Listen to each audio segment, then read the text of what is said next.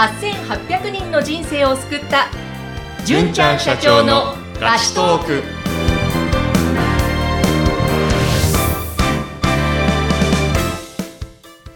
こんにちは。ピーチ株式会社の大崎です。こんにちはナビゲーターの山口智子ですえ純ちゃん今日もよろしくお願いしますお願いします。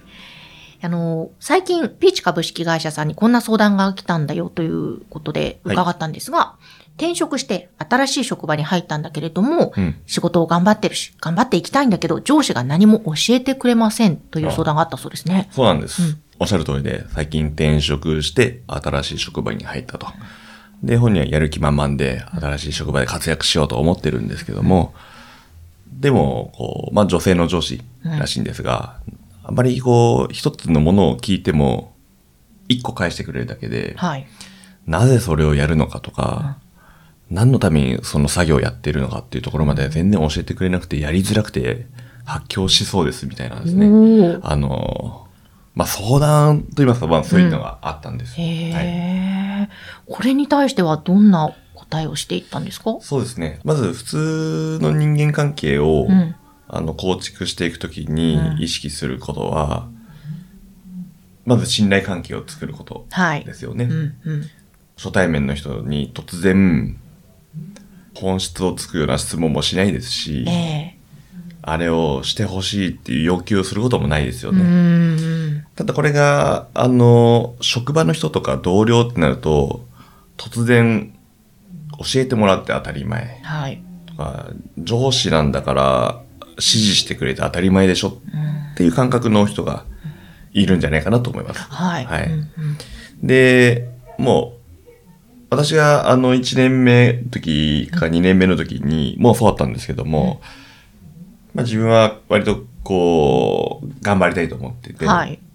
で、上司にいろいろ聞く。で上司はいろいろ教えてくれる人だったんですね。うん僕の場合。はい一社目は。ええ。で、次の会社の時は、それこそ何も教えてくれる人じゃなかったんですよ。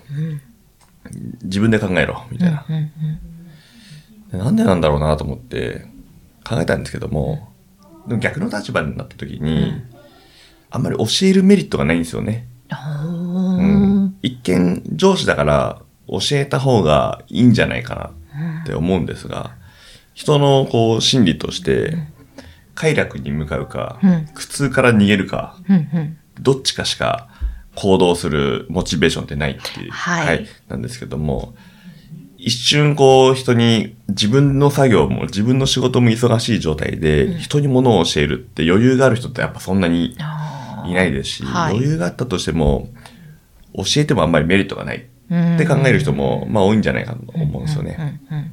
なので、まずそういう人たち、まあ、会社の同僚であっても、上司であっても、まあ、信頼関係を作るところからスタートするのはいいんじゃないかなっていうふううに、んまず思いますね。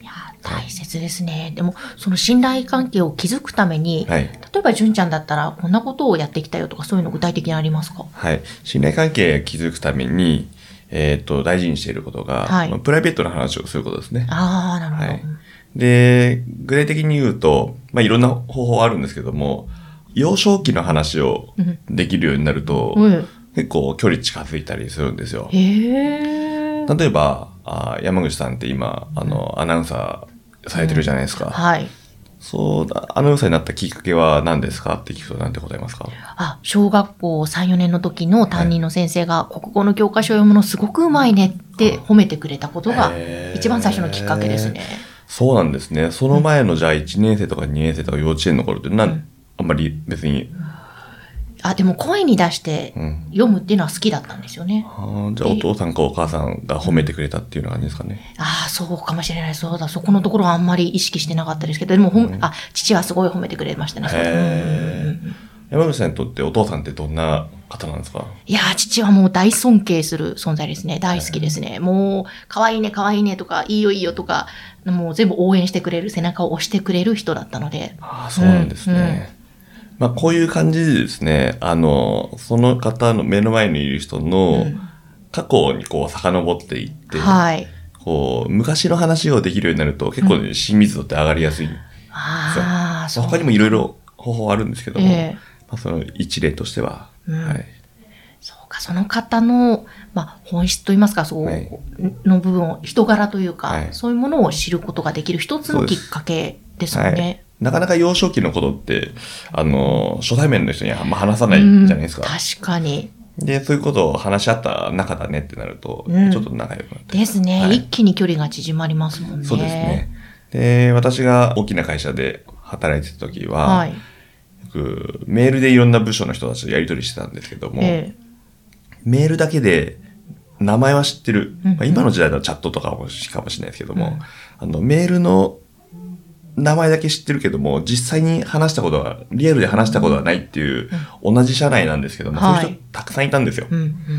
調達部門の人とか営業の人とか、うん。その、僕は SE みたいな仕事だったんで、うん。その中間にいたんですけども、関係者がたくさんいたんですが、名前が、あ名前しかわからなかった。うん。うんで、意識していたことは、そのメールを送った人たちとうん、こう、ランチをするっていうのをやってましたね。ええあ、いいですね、それ。はい。で意外と、最初は、よかったらランチしませんか？とか言うと、はいえ？みたいな感じなんですけど、うんうん。意外と、あの、乗ってくれて、うん。で、まあ、会社の近くの、あの、定食屋みたいなところで定食食べながら、うんえー仕事、えーん結構長いんですか？とか、あー転職組だとしたら、転職する前ってどういう仕事してたんですか？みたいな、うんえー大学時代って何やってたんですか？とか、地元どこなんですか？みたいなうん。話をしてると、あの、すごい仲良くなってですね、その後のレスポンスがはい、すごい早くなって、おー。例えばちょっと自分の、あの、作業ミスで、うん。調達部門の人に、ギリギリで、うん。これちょっと調達してほしいって言って、言っても、わかりましたっつって、うんうん。ちょっと、はい。頑張ってくれたり。優先的に頑張ってくれたりとか。うん。逆に関係性が全然ないと、はい。なんで俺が残業しなきゃいけないんだみたいになってやってくれない。はいはいはい。ああ、それはもうランチをして、はい仲良くなって、はい信頼関係ですよね。築けているからですよね。そうですね。まあ、別にランチしなくてもいいですけどね。まあでまずはこの信頼関係を、を作っていくっていうところかうんら始めていくっていうのはいいかもしれないですね。ですね。方法はね、いろいろあると思うんですけども、そうですね。大切ですね、そこ。で、プライベートの友達とかだと、もちろんそういうの大事にしてる人多いんですけど、うんあの、会社の仕事となった瞬間に、結構事務的に、うん。これ教えてくださいとか、あれやってくださいってなる人がいる、うん。はい、ので、あのそこは気をつけるといいかもしれないなと思ってます。そうですね。はい人間と人間、人と人とでやっていることだから、はいやっぱり人柄というか、その人となりを知ると、はい。またぐっと仕事内容も効率も上がりますもんね。そうですね。はい。仕事しやすくなるために、一見遠回りかもしれないけど、うんしっかりと人間関係を築いていくっていうのがすごい大事なことかなと思いますね。何かその他にもありますか、そのアドバイスとして。他にですね、あの、まあ、ご相談いただいた方は、えっ、と、上司が女性の方だったので、まあ女性だからっていう話ではないですけども、僕だったらどうするかなって考えたんですけど、うんはい。なんか最近の流行りのスイーツプレゼントするとか、はい。ちょっとうんうんうん。わかんないですけどね。あの、まあその方が何を大事にしてるのかなとか、うんどういうものが好きなのかなとか、はい。まあ過剰なプレゼントはちょっとね、ええ。怖いんでやらない方がいいと思いますけど、うん。その人のことが、をちゃんと考えて、その人の何を大事にしてるのかって考えるところがやっぱ大事なのかなと思いますよね。ああ、そっか、こう、つい教えたくなってしまうようなうん。感じの関係を築くっていうことがはい大切ってことですかね。はい。ほとんどの人はやっぱ同僚に物を教えても、あまり評価も上がらないですしうー、ん。めんどくさいだけで仕事増えるって思っちゃう人もいるので、え教えてもらいやすい自分とはどんなんだろうかとか、うん応援やされやすい自分っていうのはどんな人なんだろうかっていうのをこう自分に問いかけてえ、はい。で、それを実践すると。はい逆逆に自分が先輩だとしたら、うんどんな後輩だったら、うんものを教えてあげたくなりますかっていうのをですね、まさにそれを実践すればいいだけだと思いますね。本当そうです。シンプルですね。はい逆の立場だったらどうか。そうですして、そういうランチであったり、何かまあ、挨拶であったり、いろんな会話であったり、はいこう、信頼関係を築くことと、はいそういったところの積み重ねですかうん、ね。かなと思いますねう。ん。いや、結構ね、具体的にいいお答えになったのではないかと思うので、結構こういうふうな悩んでる方、はい。多いんじゃないかなと思うので、うんね。ぜひね、めんどくさがらずに、ちょっとめんどくさいかもしれないですけどね。なんか、あの、プライベートの話するとか、うん。したくないよっていう人もいるかもしれないですけども、逆にそれは自分の仕事の効率が上がると思えば、うん。あの、できるかもしれないんで、そうですねはい、ぜひね、チャレンジしてみたらいいんじゃないかなと思いますね。絶対きっとその職場で働くのも楽しくなりますよね。うん、そうですね。はい。ぜひぜひあの今日のアドバイス活かしていただけたらと思います。そして皆様からのご質問、ご感想、番組の説明欄に掲載しております、ピーチ株式会社の公式 LINE アカウントまでぜひお寄せください。お待ちしています。今日も純ちゃん、ありがとうございました。ありがとうございました。